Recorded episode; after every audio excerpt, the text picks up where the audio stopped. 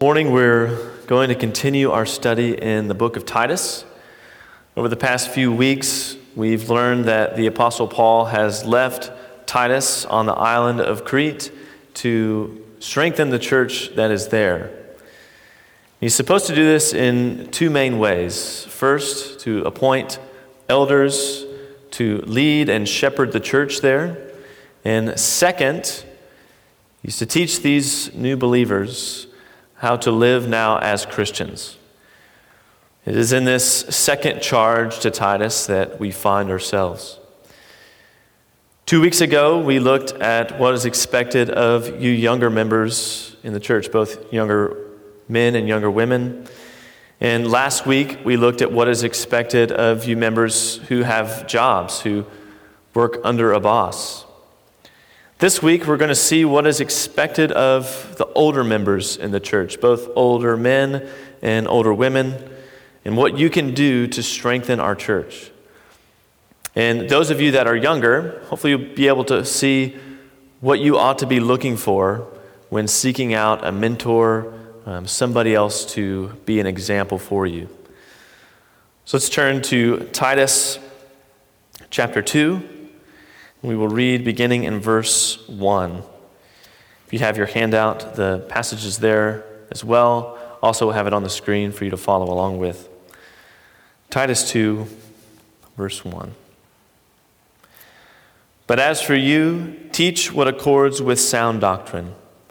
Older men are to be sober minded, dignified, and self controlled, sound in faith, in love, and in steadfastness. Older women likewise are to be reverent in behavior, not slanderers or slaves to much wine.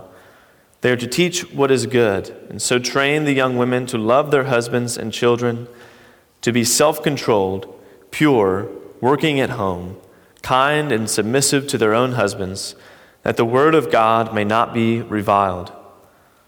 Likewise, urge the younger men to be self controlled. To the words of the Lord. Paul tells Titus in verse 1 to teach what accords with sound doctrine. Titus is to teach these new believers how to live now based off the gospel they have already received. They believed Jesus Christ as the Son of God who came to earth, lived the perfect life they could not live, died on the cross bearing full punishment and weight of their sin and rose victoriously to give them new life. Because of their faith in this gospel, they are saved. They are now a new creation. They are now God's people. And because of this new identity, they are called to live differently. And this call is not only for those referred to here in Titus, but it's a call for all of you as well. I call all of you to put your trust, place your faith in Jesus Christ, in his life, in his death, in his resurrection, and to turn from your sin and to live in this new way. To live in a way that fits with this gospel. This is what Paul means when he tells Titus to teach what accords with sound doctrine. It is teaching that fits with this gospel. In verse 2, Paul begins to describe what this new way of life looks like.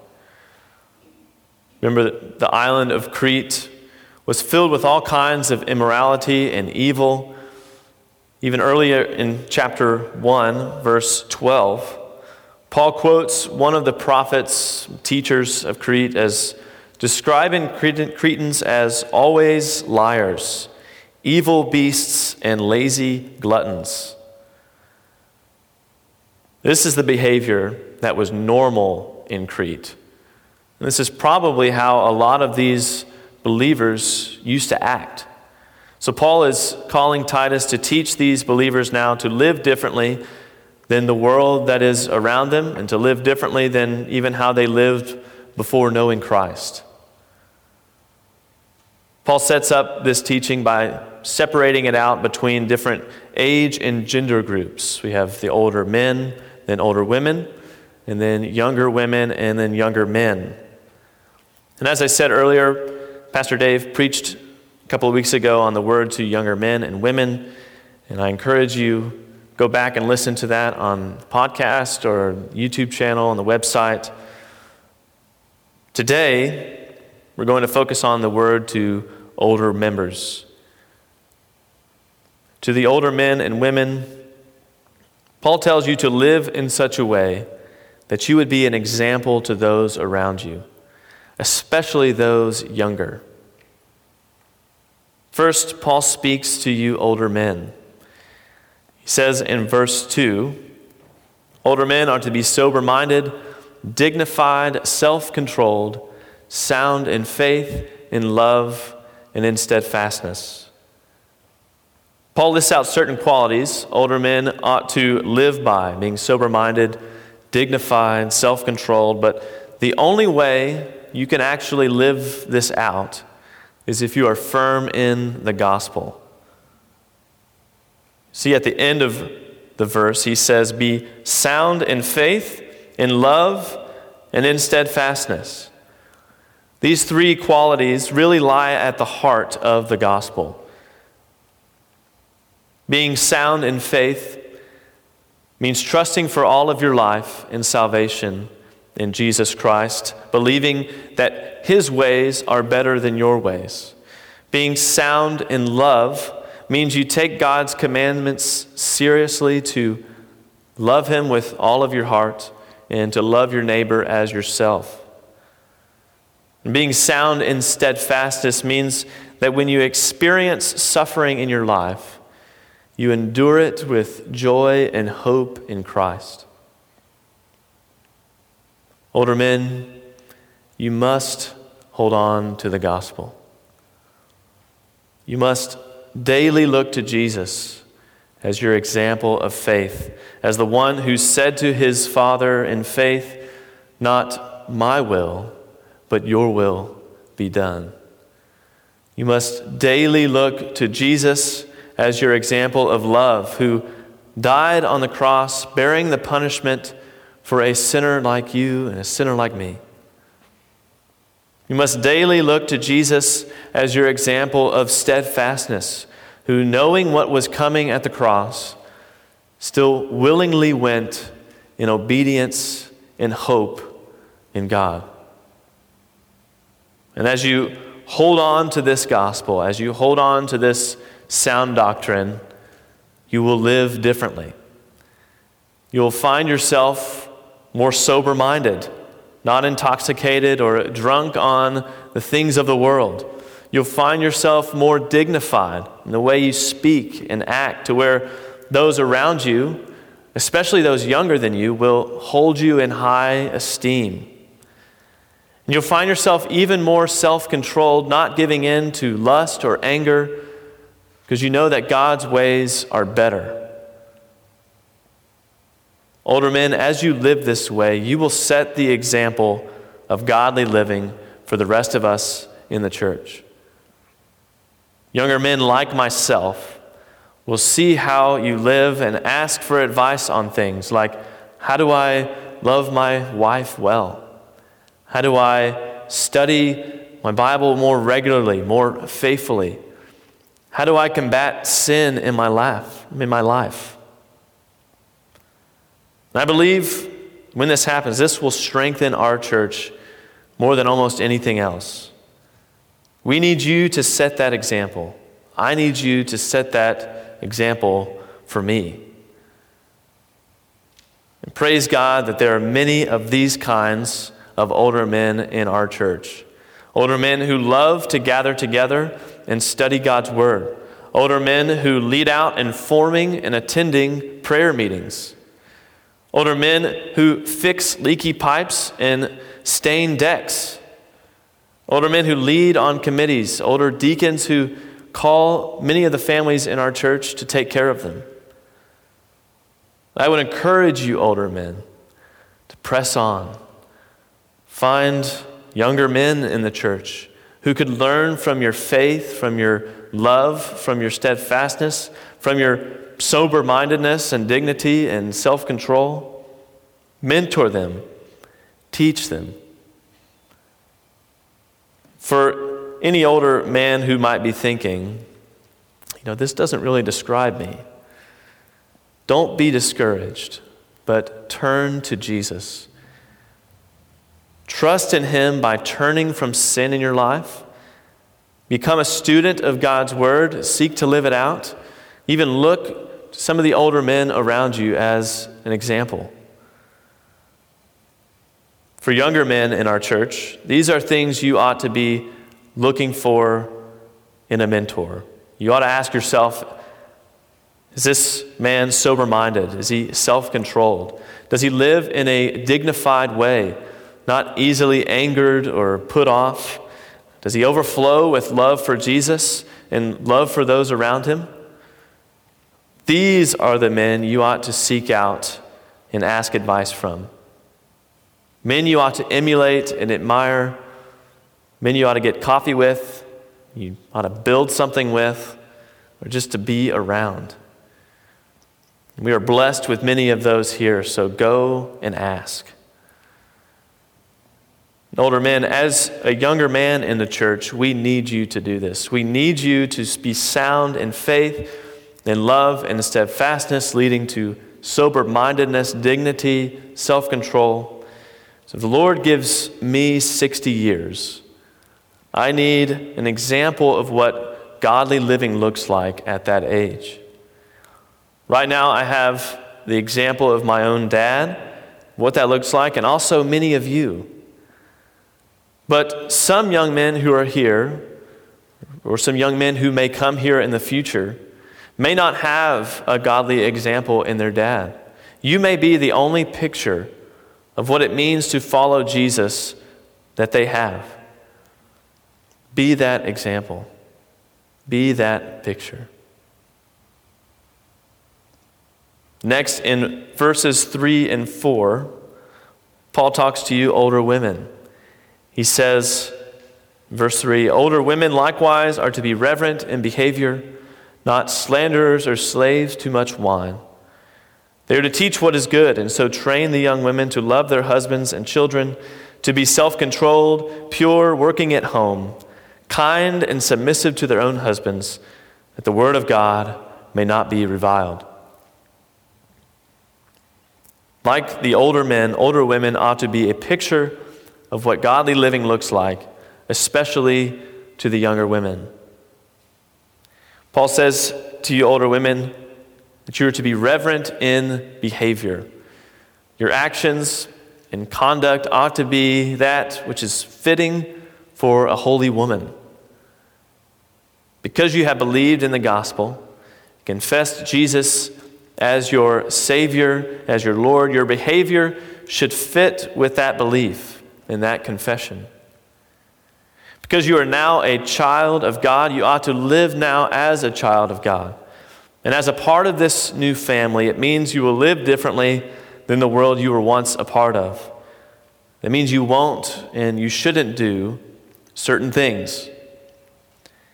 In verse 3, Paul gives two examples of ways older women should not act. First, he says you should not be slanderers. Slander means speaking in a way that attacks someone else's character in a way that's seeking to harm them.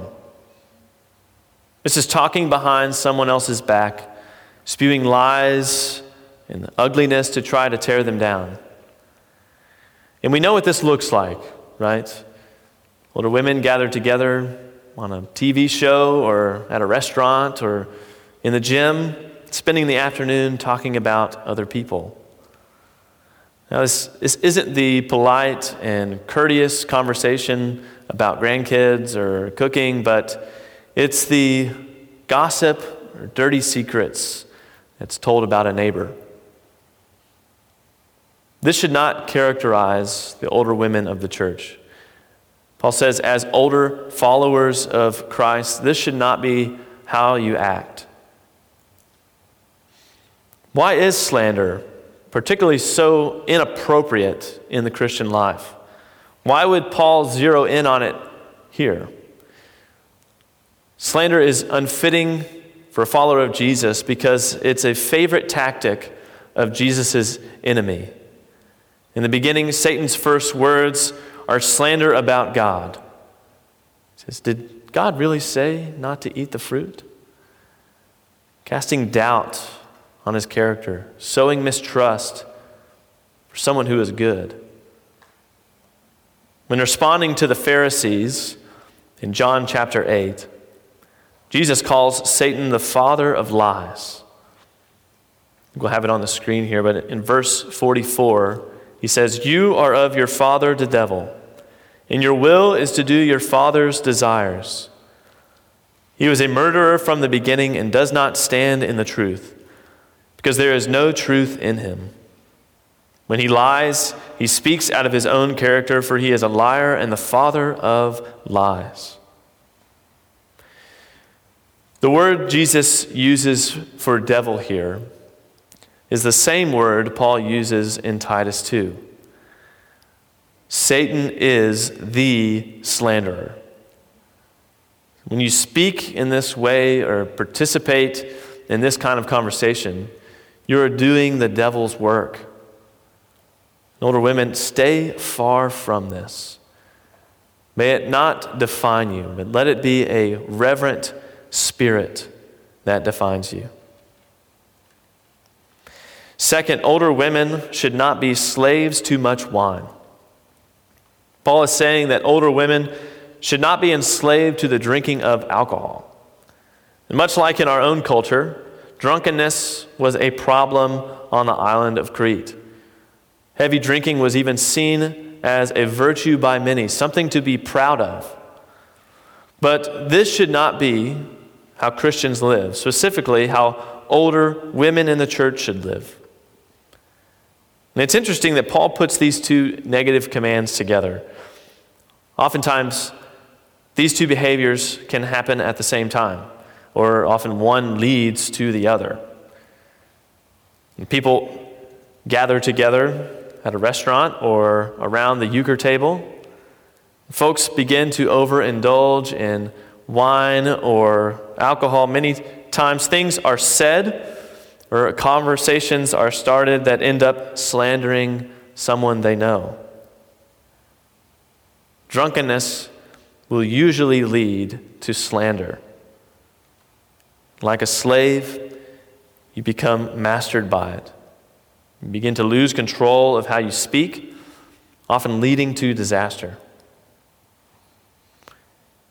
This does not fit into the reverent behavior older Christian women ought to display in their life.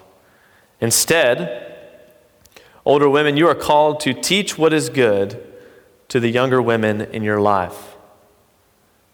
At the end of verse 3 and into verse 4, Paul says older women are to teach what is good and so train the young women to love their husbands and children, to be self controlled, pure, working at home, kind and submissive to their own husbands, that the word of God may not be reviled. From your faith in Jesus and wisdom from life, you are called to teach and train the younger women in the church. This could mean leading a Sunday school class or a Bible study, but what I think Paul really means here most is more of an informal, one on one encouragement to the younger ladies in your life. Older women, you, as you hear me say this, you may be thinking or asking yourself, what am I supposed to teach them? I don't know a ton about the Bible or really how to teach. He must be talking about some other older women. If you have these concerns, don't be alarmed, but I am talking to you. If you are an older lady who loves the Lord, you've given your life to Him, I'm speaking to you. And you actually may have more to offer than you might think. The women that Paul is talking to here were most likely older married ladies or widows who had experienced life, marriage, and raising children. Each of these women had something to teach and encourage the younger women with. And the same is true of you.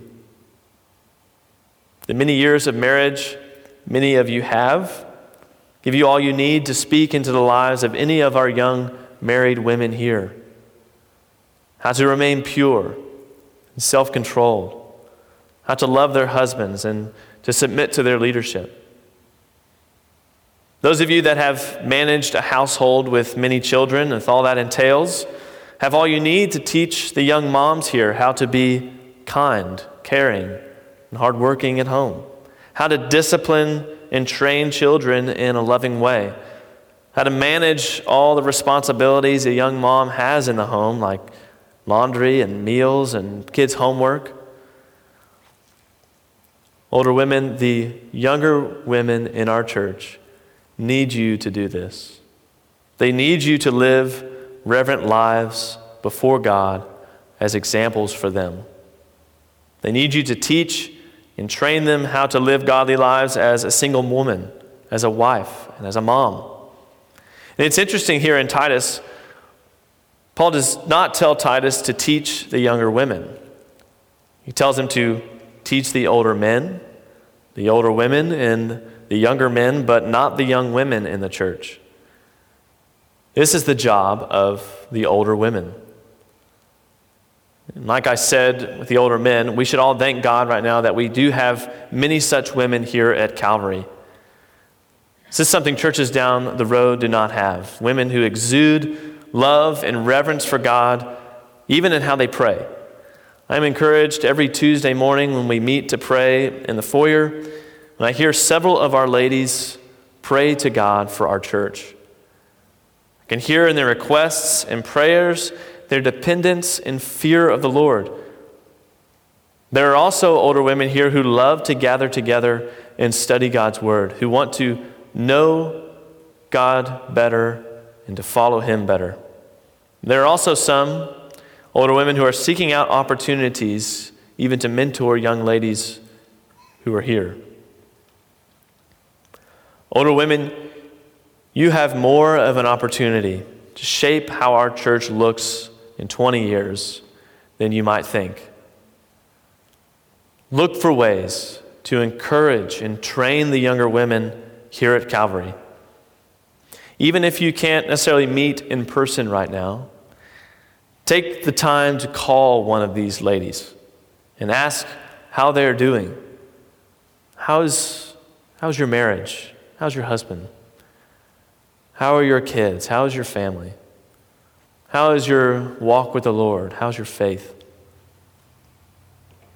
If you do this, I think the entire church will be strengthened. If you're a younger woman here today, there's, these are things you ought to be looking for when seeking out a mentor. You should ask yourself Does she act in a way that's fits with the, that fits with the gospel? Is she reverent? Does she gossip or slander other people? Is she a slave to much wine or things of this world? Seek these women out. Ask them for advice. Join a Bible study or a Sunday school class. Older women, you may be the only resource or picture for some of the young women here of what it means to be a godly woman, a godly wife, and a godly mom. I urge you, take this teaching seriously. Be that trainer, be that teacher. Older men and older women of Calvary, you both play a crucial part in the building up and the strength and health of our church. Praise God that He has answered many of our prayers by bringing young families here in the past couple of years. There are a lot of things that will help to grow them, to give them, help them to flourish. Things like a good Sunday school class or a children's ministry, even good music on Sundays. But these won't be enough to make us healthy. We need you to live out godly lives, live lives patterned after the gospel. We need you to show us what it means to be self controlled and sober minded. We need you to teach us and to train us. This means that if you lead one of our committees, You aren't just the chairman of the finance or building committee, but also an example of godly living. If you lead in joy or Bible study, you aren't just the ministry leader, but you're also an example of godly living. You're not just a volunteer in the children's department, but you're also an example of godly living. If you've retired and finally have the time, money, an empty house needed to really enjoy yourself, by all means, thank God and enjoy yourself. But you still have a job here, one that you don't retire from. Keep showing us what holiness looks like and stay active teaching it to us. Many of you were here about a year ago. And I had the opportunity, the blessing to be ordained here at Calvary. One of the parts of that service that we had, um, I got to sit in a chair here at the front while many of the older ordained men in the church lined up almost to that second window. And each took turns praying for me. Men that, in just a short amount of time, I had grown to hold in high esteem, men whose lives patterned the gospel so well. And I can't tell you what that meant to me, how that encouraged me, and how that still encourages me even today to even come up here and, and proclaim the gospel. And I pray that many, many more young men over the next few months, years, and decades would have that same opportunity to sit in that same chair and have the men of the church come and pray over him.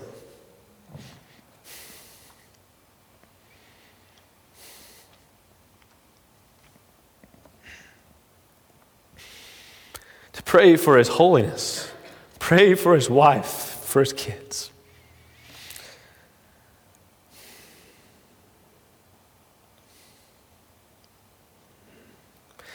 And older men, as older men and women, as you do this, as you live lives patterned after the gospel, as you live self controlled, sober minded, dignified lives, as you live in a reverent way, not bound by the things of the world, but teaching what is good to those younger than you, our church will be strengthened for the glory and for the praise of God. Let's pray together.